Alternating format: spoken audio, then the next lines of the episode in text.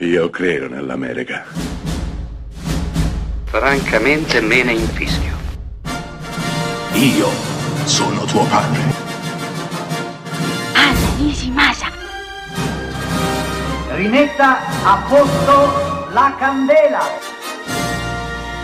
Rosa bella. Esistono film, piccoli film, che valgono di più di 100 trattati, convegni, discorsi, simposi o anche altri film decisamente più importanti, più blasonati, più titolati.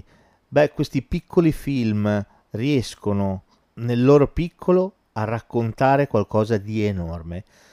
È il caso di un film del 1987 diretto da Steve Miner che si intitola Soul Man. È un film praticamente misconosciuto, non lo, non lo ricorderà nessuno di voi. È una commedia, una commedia piccola, una commedia anzi minuscola. Il protagonista è C. Thomas Howell, ragazzo benestante, con una famiglia ricchissima alle spalle, che riesce ad entrare ad Harvard. Fin qui tutto bene. Suo padre però decide di tagliargli i viveri, quindi il nostro non avrà la possibilità di pagare la retta. Dovrà trovare il modo di pagarla. Proverà a chiedere un prestito in banca, ma non riuscirà ad ottenerlo. Proverà a cercare lavoro, ma non riuscirà ad ottenerlo. Il nostro C. Thomas Howell, che si chiama Mark, scoprirà che esiste una borsa di studio ambitissima che copre tutte quante le spese ordinarie di iscrizione più un bonus per poter vivere lì al college di Harvard, ma è destinata alle persone di colore, alle persone nere.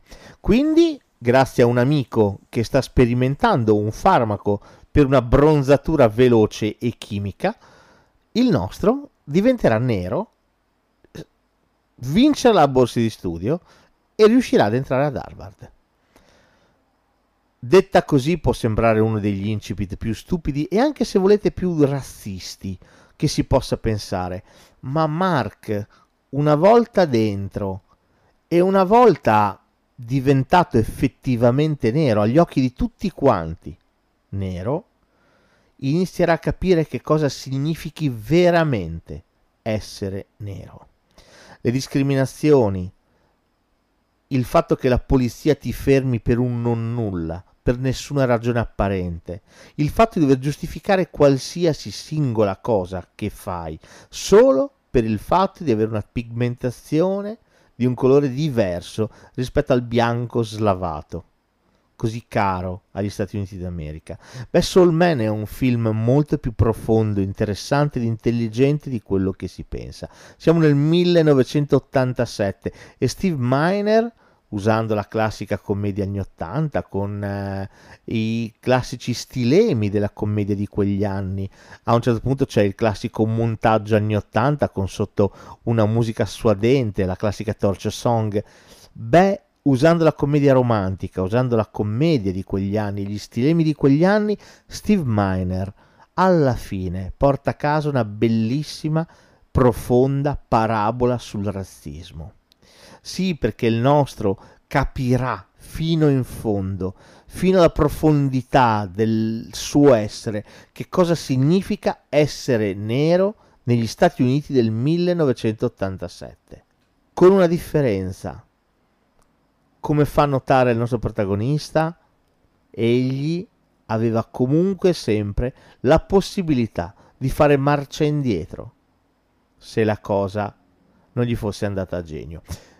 Soul Man è un film importante, è un film piccolo, è un film da recuperare, è una di quelle classiche commedie che ti riconciliano col mondo e soprattutto ti mostrano come dovrebbe essere il mondo. Amore interrazziale tra bianchi e neri, nessuna differenza. Un mondo in cui le battute razziste vengono punite.